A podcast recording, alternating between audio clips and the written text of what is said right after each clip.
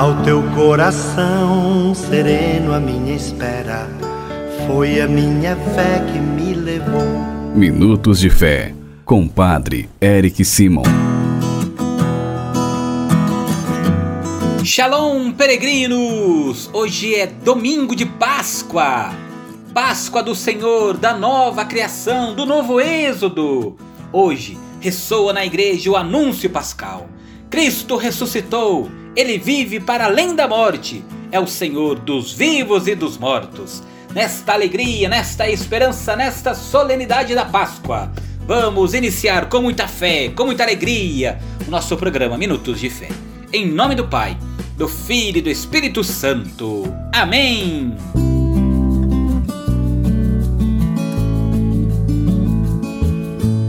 Irmãos e irmãs, na noite mais clara que o dia, a palavra onipotente de Deus, que criou os céus e a terra e formou o homem à sua imagem e semelhança, chama a uma vida imortal, o homem novo, Jesus de Nazaré, filho de Deus, o filho de Maria.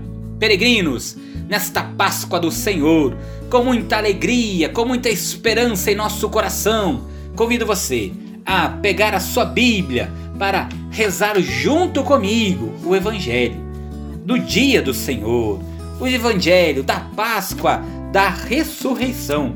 Por isso, pegue aí o Evangelho de São João, capítulo 20, versículos de 1 a 9, e vamos juntos escutar a boa nova do Cristo ressuscitado. Aleluia, aleluia, aleluia!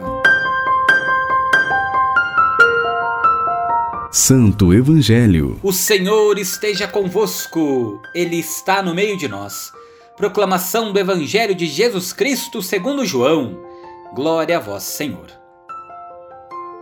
No primeiro dia da semana, Maria Madalena foi ao túmulo de Jesus, bem de madrugada, quando ainda estava escuro, e viu que a pedra tinha sido retirada do túmulo. Então ela saiu correndo e foi encontrar Simão Pedro e o outro discípulo aquele que Jesus amava. Ele lhes disse: Tiraram o Senhor do túmulo e não sabemos onde o colocaram. Saíram então Pedro e o outro discípulo e foram ao túmulo. Os dois corriam juntos, mas o outro discípulo correu mais depressa que Pedro e chegou primeiro ao túmulo. Olhando para dentro, viu as faixas de linho no chão, mas não entrou. Chegou também Simão Pedro, que vinha correndo atrás, e entrou no túmulo. Viu as faixas de linho deitadas no chão e o pano que tinha estado sobre a cabeça de Jesus, não posto com as faixas, mas enrolado num lugar à parte. Então entrou também o outro discípulo que tinha chegado primeiro ao túmulo. Ele viu e acreditou. De fato, eles ainda não tinham compreendido a Escritura, segundo a qual ele devia ressuscitar dos mortos. Palavra da salvação. Glória a vós, Senhor. Irmãos e irmãs, o evangelho de hoje nos mostra Maria Madalena, que vai ao sepulcro de madrugada e o encontra vazio. Ela volta então ao cenáculo para anunciar aos discípulos o desaparecimento do Senhor. Pedro e o discípulo amado entram então em cena e não só constatam o que Maria Madalena disse, mas também encontram as faixas de linho estendidas e o sudário à parte, enrolado num lugar. Diante desses sinais, o discípulo amado viu e acreditou. O nosso escritor sagrado, São João, ainda vai comentar que os discípulos ignoravam a Escritura, que falava da ressurreição de Jesus dos mortos texto vai nos concluir dizendo que os discípulos retornaram. Irmãos e irmãs peregrinos, o sepulcro vazio é o pressuposto da fé cristã, para a qual o destino do ser humano não é a morte, mas a ressurreição dos mortos. A fé na ressurreição nos faz viver a vida nova, com esperança. Esta fé nos ajuda a correr em meio às nossas noites escuras e procurar Jesus, que é a nossa luz verdadeira. Nosso Papa Francisco reconhece que, mesmo em meio às graves dificuldades de maneira especial nesta pandemia em que estamos vivendo. É preciso permitir que a alegria da fé comece a despertar como uma secreta, mas firme confiança, mesmo nos meios das piores angústias, das piores tristezas, das piores situações. Crer no Senhor é ter a esperança de dias melhores.